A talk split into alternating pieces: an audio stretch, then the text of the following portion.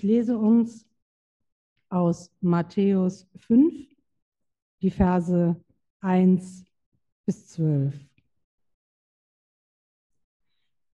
Eines Tages, als sich immer mehr Menschen um Jesus sammelten, stieg er mit seinen Jüngern auf einen Berg und setzte sich dorthin, um sie zu unterrichten. Und das lehrte er sie. Glücklich sind die, die erkennen, dass sie Gott brauchen, denn ihnen wird das Himmelreich geschenkt. Glücklich sind die, die traurig sind, denn sie werden getröstet werden. Glücklich sind die Freundlichen und Bescheidenen, denn ihnen wird die ganze Erde gehören. Glücklich sind die, die nach Gerechtigkeit hungern und dürsten, denn sie werden sie im Überfluss erhalten. Glücklich sind die Barmherzigen, denn sie werden Barmherzigkeit erfahren. Glücklich sind die, die ein reines Herz haben, denn sie werden Gott sehen. Glücklich sind die, die sich um Frieden bemühen, denn sie werden Kinder Gottes genannt werden. Glücklich sind die, die verfolgt werden, weil sie in Gottes Gerechtigkeit leben, denn das Himmelreich wird ihnen gehören. Glücklich seid ihr, wenn ihr verspottet und verfolgt werdet und wenn Lügen über euch verbreitet werden, weil ihr mir nachfolgt. Freut euch darüber, denn im Himmel erwartet euch eine große Belohnung. Und denkt daran, auch die Propheten sind einst verfolgt worden.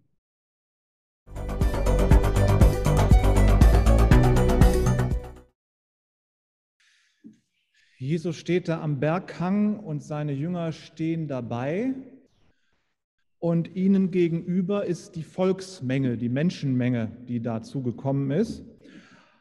Und bis vor kurzem war das ja so, dass die Jünger auch zu dieser Menschenmenge eigentlich dazugehörten und Jesus gegenüber waren. Und dann kam Jesus und rief sie und sie traten aus der Volksmenge heraus und nun stehen sie bei Jesus. Sie gingen Christus hinterher und nun sind sie seine Jüngerin, seine Jünger und stehen da. Wir haben vor 14 Tagen gehört, dass wenn Jesus uns ruft, dann macht er uns zu Einzelnen, weil jeder Einzelne muss sich entscheiden, ob er Jesus nachfolgen will oder nicht. Und wenn wir das tun, Jesus nachfolgen, dann ist er der Mittelpunkt in unserem Leben. Und wir hatten gesagt, er ist auch immer der Mittler zwischen uns und allem anderen. Wir haben keine unmittelbare Beziehung mehr zu irgendetwas in der Welt oder zu irgendeinem Menschen in der Welt, sondern dazwischen ist immer der Christus. Und so ist es nun auch bei den Jüngern. Zwischen ihnen und der Menschenmenge, zu der sie einmal gehörten, ist nun der Christus. Sie gehören nicht mehr zur Menschenmenge, sondern zu ihm. Und er ist ihr Mittler zwischen ihnen und der Welt. Und was ja nun bei den Jüngern ganz klar ist, sie verzichten auf alles, was sie bisher hatten und was ihnen wichtig war. Sie haben alles hinter sich gelassen, als Jesus sie gerufen hat. Petrus, Andreas, Johannes und Jakobus haben ihren Fischereibetrieb und ihre Familien hinter sich gelassen. Der Levi seine Zollstation und sein Leben im Rotlichtmilieu. Und die anderen Jünger haben eben das ihre hinter sich gelassen. Aber solange sie zur Menschenmenge dazugehörten und in ihrem Leben unmittelbar drin waren, äh, da galt Folgendes. Folgende Seligpreisungen galten da.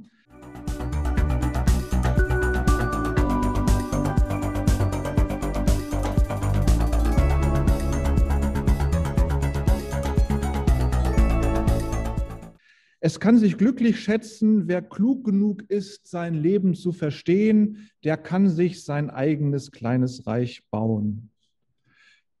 Glücklich ist, wer gesund ist und wenig zu leiden hat, der ist nicht auf den Trost anderer angewiesen. Freuen kann sich, die genug Durchsetzungsvermögen besitzt, um ihre Interessen durchzudrücken. Sie wird Erfolg haben. Selig sind, die sich einen Anwalt leisten können, sie werden Recht bekommen. Glücklich sind die, die Macht haben, die können die Schwachen für ihre Ziele einsetzen. Glück hat, wer seine Leichen im Keller am besten verbergen kann, denn er wird geachtet sein in der Nachbarschaft. Freuen können sich, die im Streit die Besten sind, die anderen werden nämlich dann vor ihnen kuschen müssen. Freut euch, wenn ihr eure Religiosität in aller Ruhe ausleben könnt, weil sie nirgendwo aneckt, denn dann seid ihr gute Untertanen oder Bürger. Die Jünger gehen jetzt Christus hinterher und erdulden eine Heimatlosigkeit und erdulden es auch, dass sie nicht mehr in diesen Seligpreisungen der Gesellschaft drin leben können. Äußerlich bedeutet das für sie Hunger und Durst. Die müssen halt immer irgendwie sehen, dass sie über die Runden kommen, wenn sie als äh, äh, Entourage eines Wanderpredigers unterwegs sind. Ähm, sie müssen Missverständnisse aushalten, Ungerechtigkeit seitens der Meinungsmacher äh, in der Gesellschaft. Und das ist jetzt zwar hier Matthäus 5 relativ am Anfang ihrer Nachfolge, aber sie werden das dann so nach und nach alles auskosten können, was das bedeutet, Jesus hinterherzugehen äh, und was es da so an Unannehmlichkeiten alles geben kann. Und nun steht Jesus da mit seinen Jüngern und spricht mit ihnen und die Menschenmenge kann zuhören. Das heißt, er unterrichtet sie in dem, was in der Nachfolge wichtig ist und die Menschenmenge guckt so ein bisschen äh, ja, so in dieses persönliche Gespräch rein. Jesus macht mit den Seligpreisungen ein ziemlich großes Fass auf, muss man schon sagen. Äh, und man könnte sagen, das ist so eine Programmrede. Ja, die ganze Bergpredigt ist so die Programmrede des Messias, die Programmrede des Christus. Und wer seinem Ruf folgt und ihm hinterhergehen will, der muss ja auch wissen, was auf ihn zukommt. Und in den Seligpreisungen, da merkt man ganz deutlich, dass sein Christusprogramm geradezu das Gegenteil von dem ist, was in der Gesellschaft gilt. Ich hatte ja schon mal von der göttlichen Umkehrung der Verhältnisse gesprochen. Und genau das trifft auch hier zu. Dass die Verhältnisse, die im Reich Gottes gelten, scheinbar immer genau das Gegenteil ist von dem, äh, was in der Gesellschaft gilt. Und insofern verkündet oder redet Jesus mit seinen Jüngern jetzt über das, was in seinem Reich gilt. Und die Menschenmenge, die in der Gesellschaft, in der ganz normalen Gesellschaft lebt, die steht davor und hört sich das an. Ist schon hochinteressant und spannend, was da so gerade abläuft. Bevor wir jetzt äh, uns die ersten zwei Seligpreisungen angucken, was zur Klarstellung. In, dem, in den Seligpreisungen kommt viel von Mangel und Verzicht vor. Mangel und Verzicht ist aber nicht etwas, was so eine Leistung der Nachfolgerinnen Jesu wäre, sondern sie sind logische Folge der Nachfolge Jesus hinterher, dieser Mangel und dieser Verzicht. Und wer dem Christus nachfolgt, der ist mit Mangel und Verzicht konfrontiert. Aber es hängt auch immer eine Verheißung Jesu daran. Das heißt, dieser Mangel und dieser Verzicht sind nicht irgendwie sinnlos oder so. Sie sind also keine Leistung der Jünger und sie sind nicht sinnlos, weil da äh, eine Verheißung hinten dran hängt, die Jesus immer gleich mitliefert.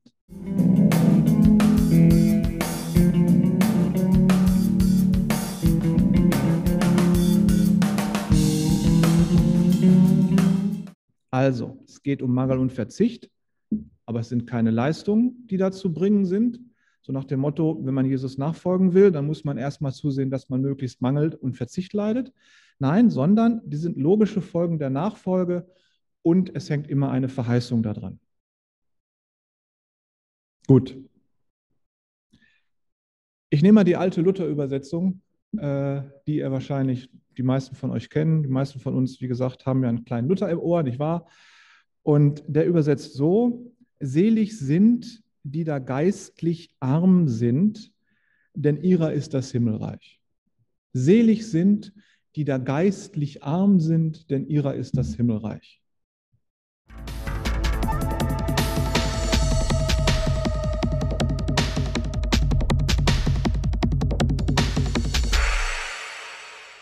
Es ist doch eigentlich, also gerade nicht, also das geht doch nicht. Wir sind doch Wir studieren die Bibel, wir beten, wir singen, wir machen unsere stille Zeit, wir preisen Gott, wir singen auch die richtigen Lieder, nicht wahr? Das ist ja auch mal noch wichtig. Und wir sind frei evangelisch und wir sind evangelikal und pietistisch und reformiert. Und ich weiß das, weil ich in Eversbach studiert habe. Das heißt, wir haben einen geistlichen Reichtum, den wir vorweisen können. Und nun sagt Jesus, darauf kommt es aber gar nicht an. Ich habe immer gedacht, man müsste doch ein reichen geistliches Leben haben, einen geistlichen Reichtum haben, um in den Himmel zu kommen. Steht hier aber nicht. Offenbar ist dieser Reichtum überhaupt nicht nötig, um in den Himmel zu kommen. Und vor allem ist dieser Reichtum gar nicht nötig, um das Himmelreich besitzen zu dürfen. Unser geistlicher Reichtum wird von Jesus an keiner Stelle als irgendeine Qualifikation genannt für irgendetwas. Unser geistlicher Reichtum wird an keiner Stelle als ausreichende Qualifikation für irgendetwas erwähnt. Offenbar ist dieser Reichtum überhaupt nicht nötig und wir können nur hoffen, dass uns unser geistlicher Reichtum auf dem Weg in den Himmel nicht irgendwo im Weg liegt und wir möglicherweise drüber stolpern und gar nicht im Himmel ankommen. Das Wichtige ist offensichtlich, auf Jesus zu gucken und nicht auf unseren geistlichen Reichtum und den ganz toll zu finden. Selig sind die da geistlich arm sind. Es bleibt ihnen nämlich nichts anderes übrig, als auf Jesus sich zu verlassen und einzig und allein ihm hinterherzugehen und ihn den Mittler zwischen sich und allem anderen sein zu lassen und wer geistlich arm ist und das auch weiß, der kann einfach nur Christus den Mittelpunkt seines Lebens sein lassen. Nicht geistlicher Reichtum, sondern Jesus. Und dem gehen wir hinterher.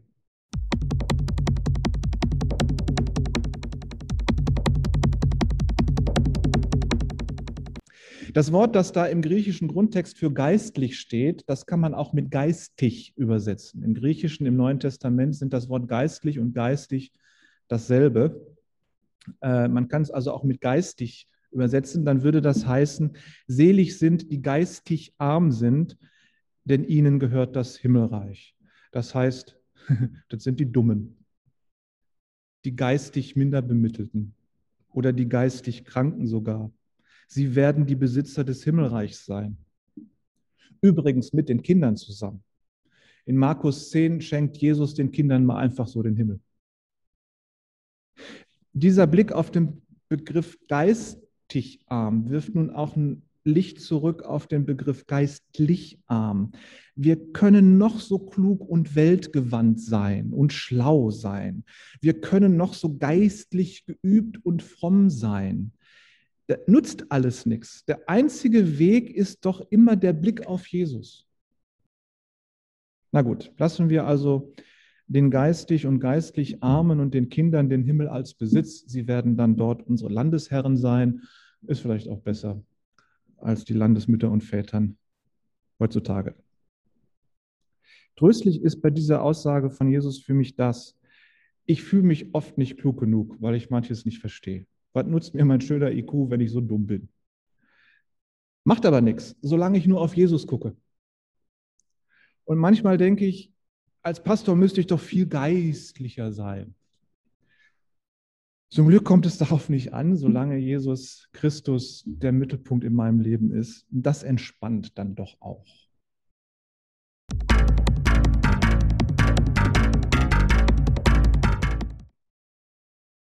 Noch steht Jesus da und die Jünger stehen bei ihm und die Menschenmenge ihm gegenüber. Und Jesus spricht weiter, selig sind, die da Leid tragen, denn sie sollen getröstet werden. Selig sind, die da Leid tragen, denn sie sollen getröstet werden. Da wird eine riesengroße Distanz zwischen den Jüngern und der Menschenmenge klar. Und da wird nachher, wenn ich weiterrede, vielleicht auch diese riesengroße Distanz zwischen denen, die heute Jesus nachfolgen, und der Gesellschaft klar. Die Leidtragenden sind ja diejenigen, die darauf verzichten, was man so Glück und Frieden nennt. Menschen, die dazu bereit sind, Leid zu tragen und darauf verzichten, nach Glück zu streben, die sind mit dieser Welt nicht unbedingt auf einen Ton zu stimmen. Das ist immer so ein bisschen schräg. Die Jünger und Jüngerinnen tragen Leid über die Welt, über ihre eigene Schuld, ihr eigenes Schicksal, aber auch über die Schuld der Welt und das Schicksal dieser Welt. Die Welt feiert und die Jünger stehen abseits. Die Welt ruft, freut euch des Lebens. Und sie stehen daneben und trauern.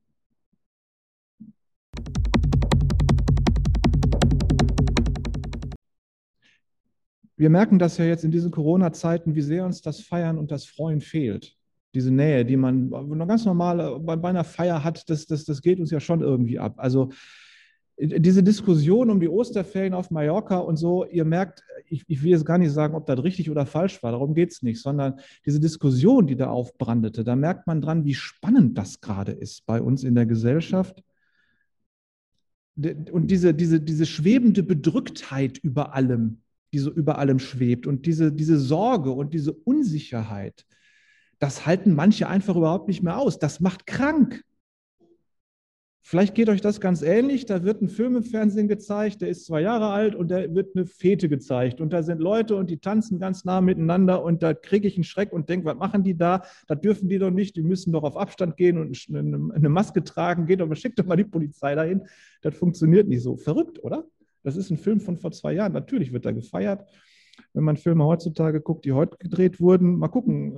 Ich äh, weiß nicht, ob jemand von euch den Tatort sonntagsabends guckt die so aus dem letzten Jahr sind, dann äh, da sieht das schon ganz anders aus. Aber man merkt daran, wie, wie beschädigt man davon schon gerade ist, äh, was uns da begegnet in den letzten anderthalb Jahren. Und was machen die Christus-Nachfolgerinnen da angesichts dieser Situation? Wir sehen, dass das Schiff, auf dem die Party steigt, schon leckgeschlagen ist. Die Gesellschaft, die Welt, die Welt fantasiert was von Fortschritt, Kraft und Zukunft, von Wachstum. Wachstum, das ist ja der Gott unserer Zeit, der Götze, der überall angebetet wird. Wachstum, Wachstum, Wachstum. Man kommt hin und wieder mal, dass man kritische Gedanken zum Thema Wachstum hört, aber das ist nur selten. Aber wir wissen, dass es da ein Ende gibt und ein Gericht. Wir wissen, dass das Himmelreich kommt und dass diese Gesellschaft dafür überhaupt nicht geeignet ist, für dieses Himmelreich. Und darum sind die Jünger Jesu Fremdlinge in der Welt. So ein bisschen lästige Gäste, so Friedensstörer, die so ein bisschen griesgrämig neben der Party stehen und sagen, hey Leute, das kann doch wohl nicht wahr sein, was ihr hier abfeiert.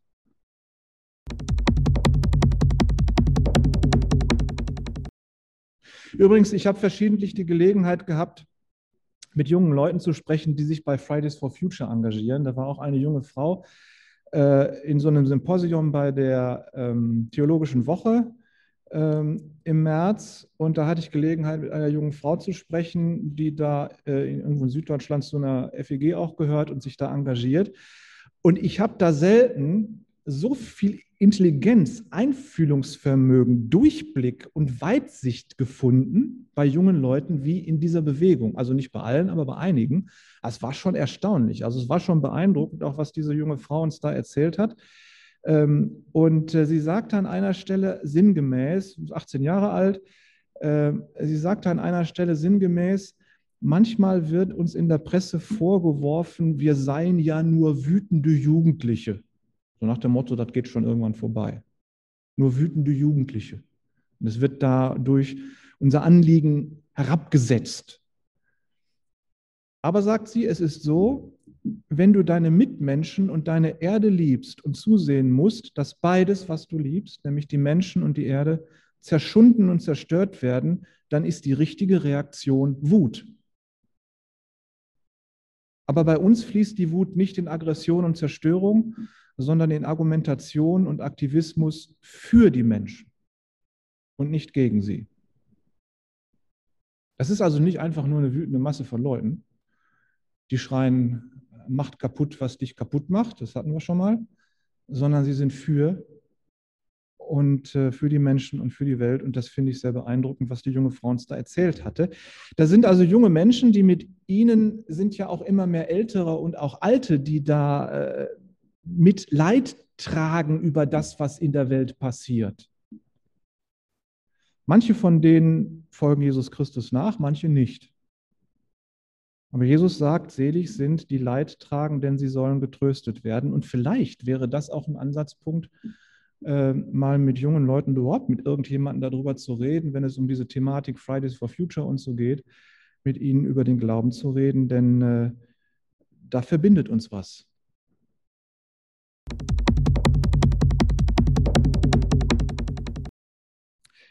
Warum muss die Gemeinde Jesu Christi bei so vielen Festen der Gesellschaft draußen stehen? Verstehen die Christen denn ihre Mitmenschen nicht? Können Sie es nicht nachvollziehen, dass Otto Normalmensch auch mal Glück haben will, dass er sich mal wohlfühlen will, dass er Hoffnung und Zuversicht und gute Gefühle fühlen will? Da sind denn die Christinnen zu miesepetrigen, säuerlichen, bitteren Menschenverächtern geworden und fahren die voll ab auf Menschenhass, dass sie immer nur sauer sind, wenn die Gesellschaft Party macht. Nee, ihr Lieben, es ist ja gerade andersrum. Keiner versteht seine Mitmenschen besser als die Gemeinde Jesu Christi. Keiner liebt seine Mitmenschen mehr als die Nachfolger Jesu. Und wir sehen doch, wie unsere geliebte Menschheit ohne Christus ins Verderben läuft. Und da sollten wir nicht traurig sein. Und wir gucken doch zu, wir müssen zugucken, wie sich die geliebten Menschen, die Menschheit, sich gegenseitig das Leben schwer machen und da sollten wir nicht wütend werden. Wir sehen jeden Tag Menschen, denen die Liebe Gottes gilt. Die sind aber so von Bosheit zerfressen und von Hass zerfressen und die quälen sich gegenseitig und töten sich. Wenn man in den Nachrichten guckt, jeden Tag ist irgendwas. Und da sollten wir nicht dran leiden. Und wir müssen zugucken, wie diese wunderbare, geliebte Schöpfung Gottes geschunden und vernichtet wird. Und da sollten wir nicht Trauer tragen. Da kannst du nicht einfach auf eine beliebige Fete gehen und so tun, als wenn nichts wäre, oder? Wer so liebt und erleben muss, wie die Geliebten und das Geliebte vor die Hunde geht, der kann eben nicht einfach auf jede Party gehen und so tun, als wenn nichts wäre. Luther übersetzt hier Leid tragen tragen. Darum geht es. Die Jüngergemeinde schüttelt das Leid nicht ab, als wenn sie es nicht angehen würde, was in dieser Welt passiert. Sie trägt das Leid. Sie trägt es auf ihren Schultern, sie trägt es in ihrer Seele, sie trägt es auf ihrem Herzen. Und sie trägt es nicht, weil sie die Welt verachtet und nichts mit ihr zu tun haben will, sondern gerade, weil sie mittendrin ist in der Welt. Die Gemeinde trägt das Leid aus Liebe zu den Menschen und zur Welt. Und sie trägt es aus Liebe zu ihrem Herrn Jesus Christus. Als wir uns entschlossen haben, diesem Jesus Christus hinterherzugehen, da wurde er ja der Mittler zwischen uns und der Welt und den Menschen dieser Welt. Und er selbst litt ja für die Menschen und die Erde und die Welt. Darum werden wir vom Leiden auch nicht mürbe gemacht. Und wir werden nicht bitter oder zerrieben. Und wir werden daran nicht zerbrechen weil wir nämlich getragen sind von Christus. Wir tragen Leid, das Leid in der Kraft dessen, der uns trägt. Wir sind Selbstgetragene. Wir stehen als Leidtragende in der Kraft dessen, der das Leid am Kreuz getragen hat. Da können wir es weitergeben. Wir stehen als Leidtragende in der Gemeinschaft des Gekreuzigten. Das ist unser Herr und Heiland, da stehen wir mitten dabei. Das heißt, der Trost, mit dem wir hier getröstet werden, das ist nicht nur so ein billiges, ähm, naja, wird schon gut. Das ist es nicht, sondern der Trost, mit dem wir getröstet werden, bedeutet, dass wir bei dem ankommen, der der Trost der ganzen Welt ist. und dass wir da nicht alleine sind. Und ihr Lieben, das merken wir, dass wir nicht alleine sind. Und äh, es ist bis jetzt jeden Sonntag so gewesen, dass nicht nur hier ihr da wart, sondern dass im Internet ja auch noch welche zugucken und es sind immer zwischen 70 und 90 Leute da zusammen gewesen. Also ihr merkt, wir sind nicht alleine und das ist etwas völlig anderes, als einfach nur in der Welt zu stehen und sich darüber zu ärgern, dass man keine Party machen darf. Wir können unsere Gemeinschaft weiter feiern, ob wir nun dabei auf Distanz sind oder nicht. Wir wissen, dass wir zusammengehören.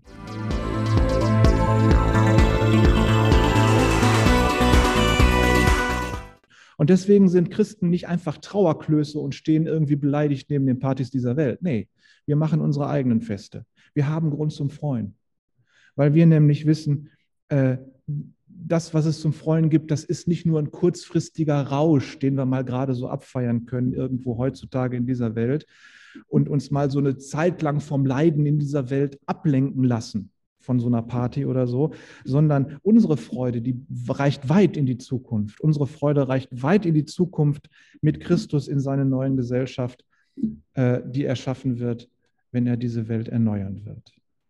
Das heißt, die Verheißung, getröstet zu werden, das ist nicht nur dieses billige, es wird schon irgendwie besser, sondern das ist eine Zusage auf Herrlichkeit, auf die wir uns freuen können. Und wenn wir unsere frommen christlichen Feste feiern, wie Weihnachten, Ostern, demnächst Pfingsten und so, dann sind das Feste, die alle dahin weisen, in diese Herrlichkeit.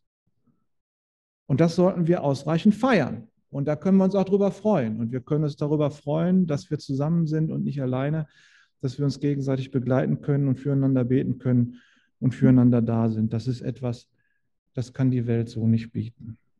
Amen.